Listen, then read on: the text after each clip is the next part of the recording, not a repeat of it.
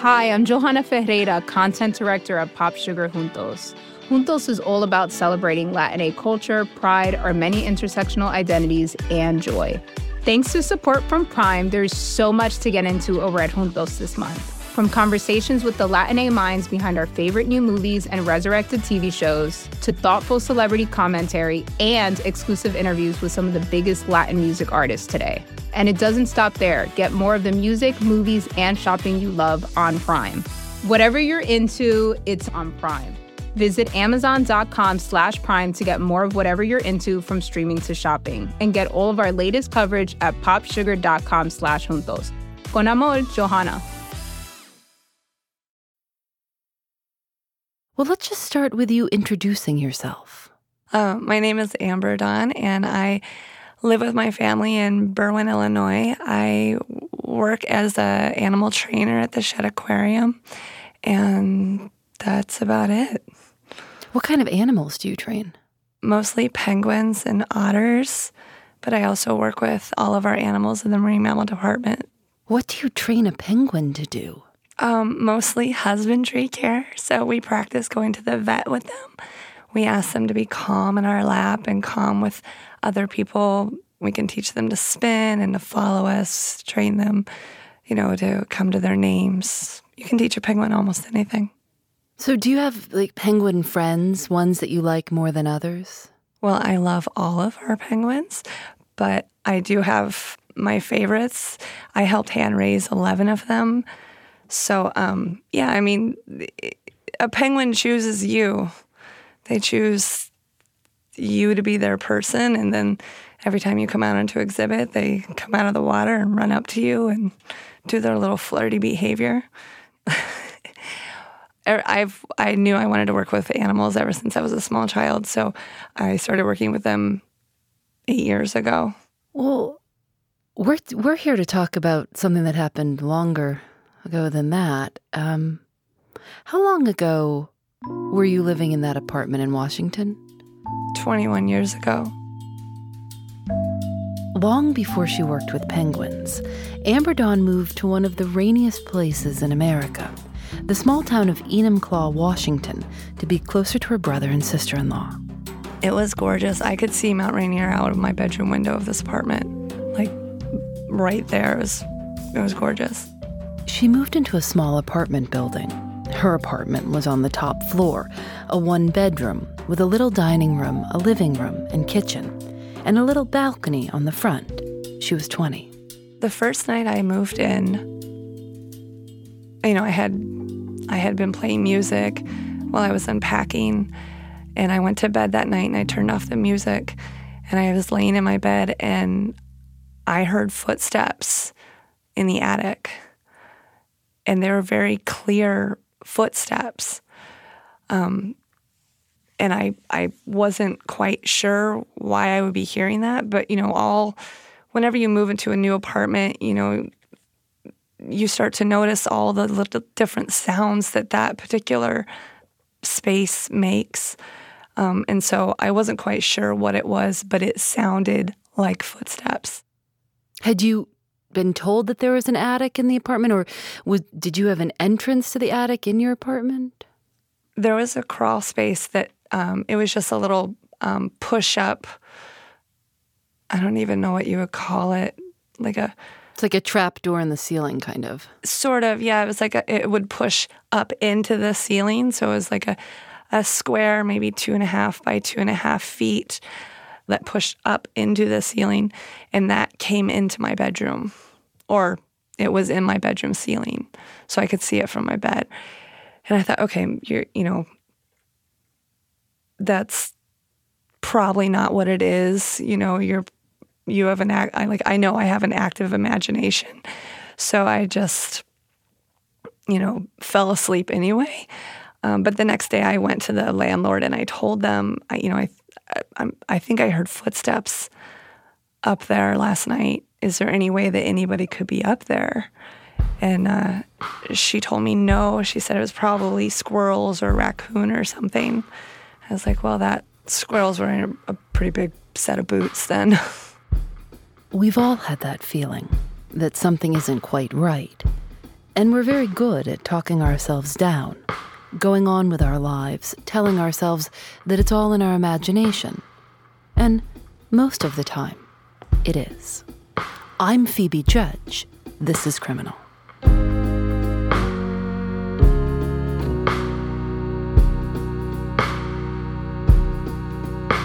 I was very meticulous. You know, everything was very organized. I knew it was in my cupboards. And I would buy a six pack of soda. I would drink one, maybe take one to work with me. And I would come back and there would be three left.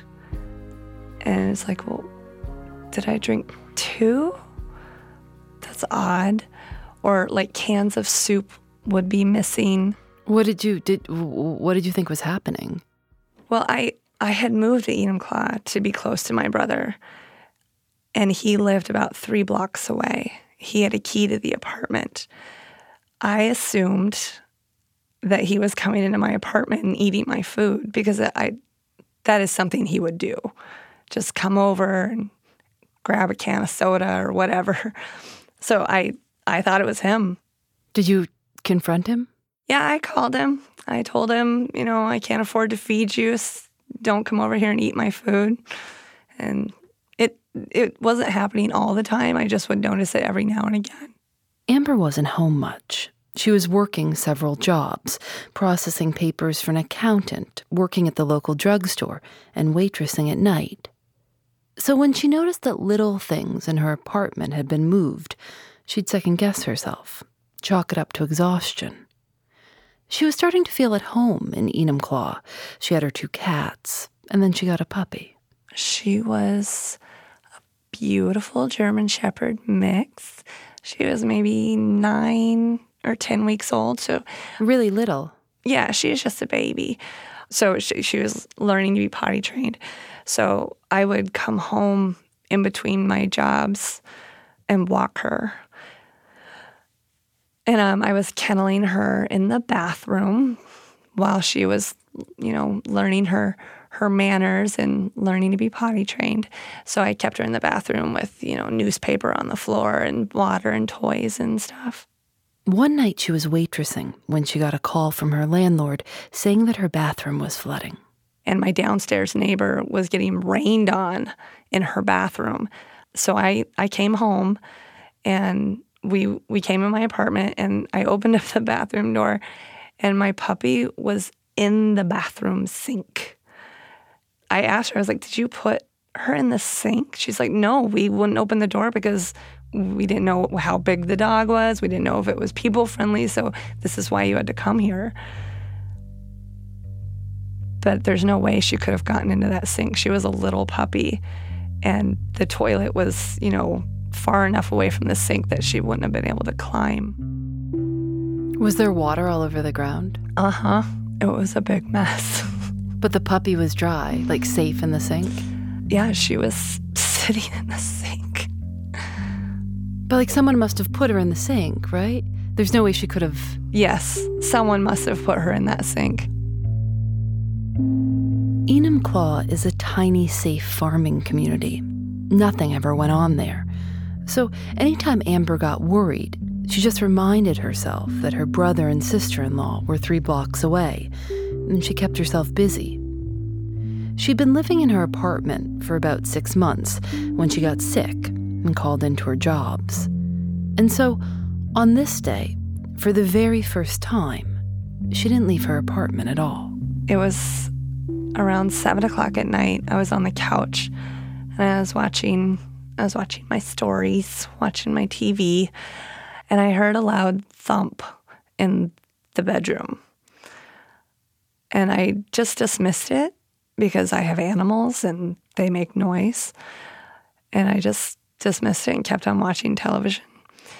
Later on that evening, uh, around 11 or so, I turned off all the lights.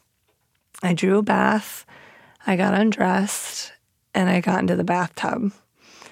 And I, so I'm in the bathtub, I got a candle lit, and I look up, and that crawl space door was open, and everything just slowed way down. And you're in the bath. In the bathtub. I'm in the bathroom, Naked in the bathtub. naked in the bathtub, in the dark. And I must have sat in that bathtub for 10 to 15 seconds after seeing that crawl space door open, but it felt like five minutes. And I put it all together as like, okay, the footsteps the first night, the doors being closed when I had left them open, the missing food, Thea, my dog, in the sink. There was someone living in my house with me. So I very calmly got out of the tub and got my robe. I put it on. There was only one place he could have been hiding, and that was in the bedroom closet. And I had to walk by the closet in order to get out. And the closet were those mirror doors. And that was really scary to see myself, you know, in the dark, knowing that he was on the other side of that door. Did you say anything? No, no. If he would have, if he would have opened that door, if I would have seen him, I would have lost it. He's been living in my apartment for six months. If he wanted to hurt me, that's not what he wants. He just needs a place to stay. He's probably not a bad guy. Like he put Thea in the sink. Like he's, he- I don't want to freak him out. I don't want to scare him by screaming and yelling because then he might hurt me so that he doesn't get caught. So I very quietly walked past the, the closet and I didn't go out the door. I went to the phone. And under my phone, I had a junk drawer, and in the junk drawer, there was a hammer. So I had the hammer in my hand, claw out. So if anybody came at me, they were going to get a face full of hammer claw. And I called my sister. This was before most of us had cell phones, so Amber had to stay in the apartment and use the landline. She told her sister in law that someone was in her house, and her sister in law told her to get out of there as fast as she could. So I grabbed my puppy and I walked out the door. I walked out the door in my robe with a hammer in one hand and a puppy in the other. And I got to the bottom of the stairs and I I was looking at the the apartment door and I was like, please don't come out. Please don't come out. Please don't come out. Cause like I said, like if I would have seen him, I think I would have lost it. Um, she was there within minutes with her two giant German shepherds in the back of her car. Um, and we went we went to her house and we called the police. And what did they find out?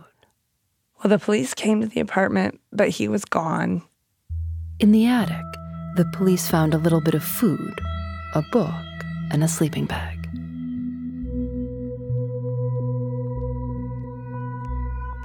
I don't know how he was getting into the apartment. I mean, I I left a window open for my cats, so he could have gone in and out that way. Um, I had a spare key. He could have taken my spare keys and made a copy too. I mean, I don't know. He could have lived there before me, and maybe the managers didn't change the locks. I don't. I don't know. She filed a police report, and while Amber believes it was a man, there's no way to know. Whoever was living up there was never found. We spoke to Amber's brother, Eric Olson, and he remembers just how nervous and scared she was through the whole thing, and how relieved she was to get out of there. We also asked if he remembered Amber accusing him of stealing food from her apartment. He said that sounds about right. It's been more than 20 years, and Amber says she still wishes she could find this person and ask them what was going on. Did you stay in the apartment? No, no. My grandparents came over the next day and we moved out. We moved all my stuff out. You think that if there was a stranger in the house, like the puppy would have been barking? Yeah. Well, I got her while I lived there. So as far as she knew, that's that's normal. You know, mom goes to work and then Dad my comes friend comes yeah, my friend comes down from the attic and hangs out and plays with me. so when he came in that night, she didn't bark. She was like, oh, hey. In her next apartment, she made the landlord padlock the attic door. It makes me so nervous now because I lose things and things think I've done that. Like, wait a second, did I drink that? Did I eat? And now, and I'm like, Phoebe, no, you're fine. But now I'm really, you've given us all reason to be really worried. Like, no, maybe there is someone in here. You know, not that I want to make everybody paranoid, but I think you just have to listen to your instincts. I think that's what I've learned from this. Like, deep down, I knew what was going on, but I didn't trust myself. I, you know, I thought I was just imagining it, but I think if since then I have learned to listen to my instincts. And if my instincts are telling me that something is not right, then something's not right. So now, do you ever do things like check in the garbage can to count how many soup cans there are or No, I, I live I live with a family. Nothing is ever where it was placed, you know. I, I have no idea how many cans of soup I have in the cupboard.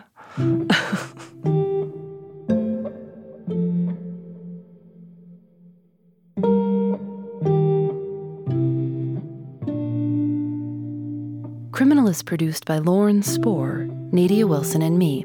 Audio mixed by Rob Byers. Our intern is Matilde Urfolino. Special thanks to Dick Gordon and Carol Jackson. Julian Alexander makes original illustrations for each episode of Criminal.